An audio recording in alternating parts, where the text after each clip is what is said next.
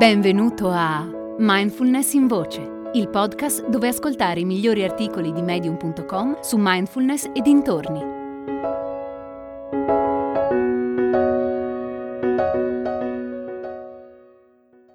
L'arte di fare una cosa alla volta, di Jerome Goodrich.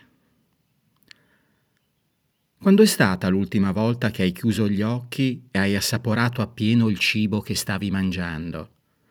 Quando è stata l'ultima volta che hai distinto il cumino dal coriandolo, il croccante dal fragrante, il vellutato dal cremoso?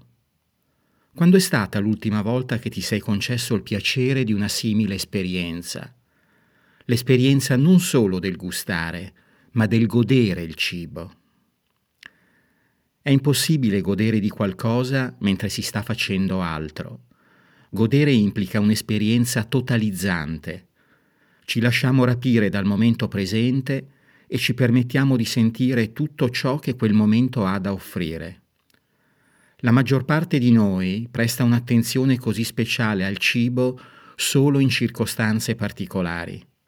Di fatto, un'attenzione così insolita, a prescindere che sia rivolta al cibo o ad altri oggetti, viene praticata soltanto in occasioni speciali. Fare una cosa alla volta non è il nostro modo di agire abituale. Invece di abbandonarci al piacere di un pasto delizioso, tendiamo più spesso a trangugiarlo mentre scorriamo le notizie del giorno, guardiamo un video su Netflix o smaltiamo del lavoro arretrato. Si tratta di un comportamento disfunzionale che mira a far stare quante più cose possibili nel minor tempo possibile. Invece di apprezzare fino in fondo ogni singola esperienza, vivere diventa così una serie di situazioni sbiadite che si accavallano una sopra l'altra. Forse perché siamo impazienti, o forse perché siamo convinti che non ci siano alternative, che nella vita di oggi, così complessa e dove tutto avviene simultaneamente, non ci possiamo permettere il lusso di fare una cosa alla volta. Nella maggior parte dei casi, però, questa convinzione è solo un'idea, una bugia che trasformiamo nel nostro modo di essere. Diventiamo creature multitasking non perché non possiamo permetterci la semplicità, ma perché ci viene spontaneo. Abbiamo a portata di mano mille distrazioni e siamo stati condizionati a non dire mai di no. Esiste una mole impressionante di studi scientifici sul multitasking. Non si contano più gli articoli che ne mettono in luce le conseguenze, che vanno dagli errori diagnostici in campo medico a una riduzione della materia grigia. Considerati questi effetti negativi, si potrebbe pensare che l'atteggiamento opposto, cioè quello di fare una cosa alla volta, dia invece benefici che vanno al di là del semplice gustare appieno il cibo che mangiamo. Se consideriamo la meditazione come un'espressione del fare una cosa alla volta, allora le prove diventano schiaccianti. La meditazione è una pratica che affina le qualità di consapevolezza e attenzione attraverso il concentrarsi sul respiro o su qualche altro oggetto. È difficile, è noiosa. La mente è alla continua ricerca di stimoli, stimoli che non trova nel respiro e quindi si distrae andando appresso ad ansie, progetti, speranze, delusioni e sogni. Continua a distrarsi finché non si rende conto che l'attenzione non è più sul respiro.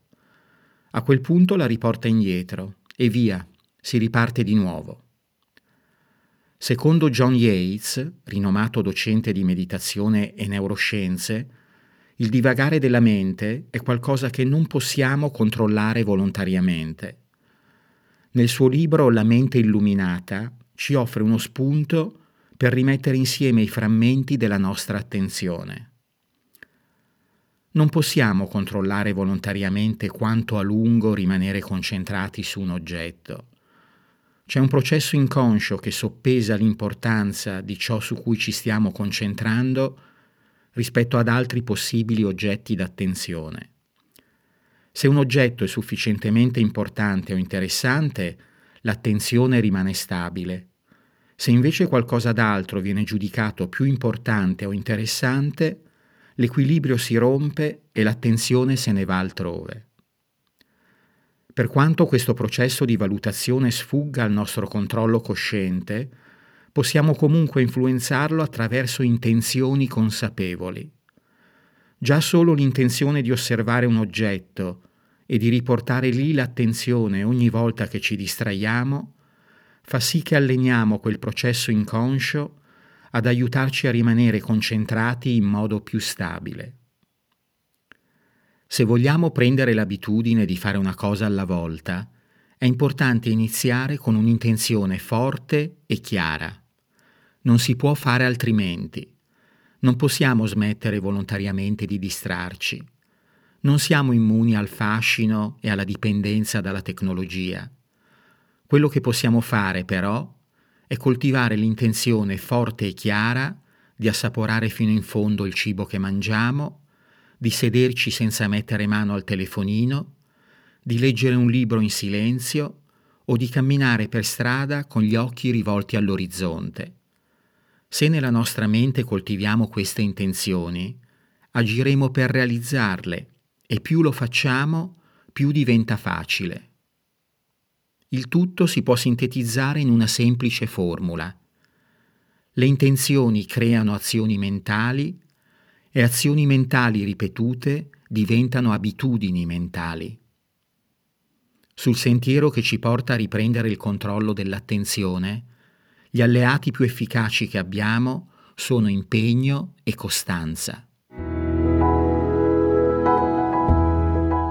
Hai ascoltato Mindfulness in Voce, il podcast di Mindfulness Bergamo, w w w punto mindfulness bergamo punto net.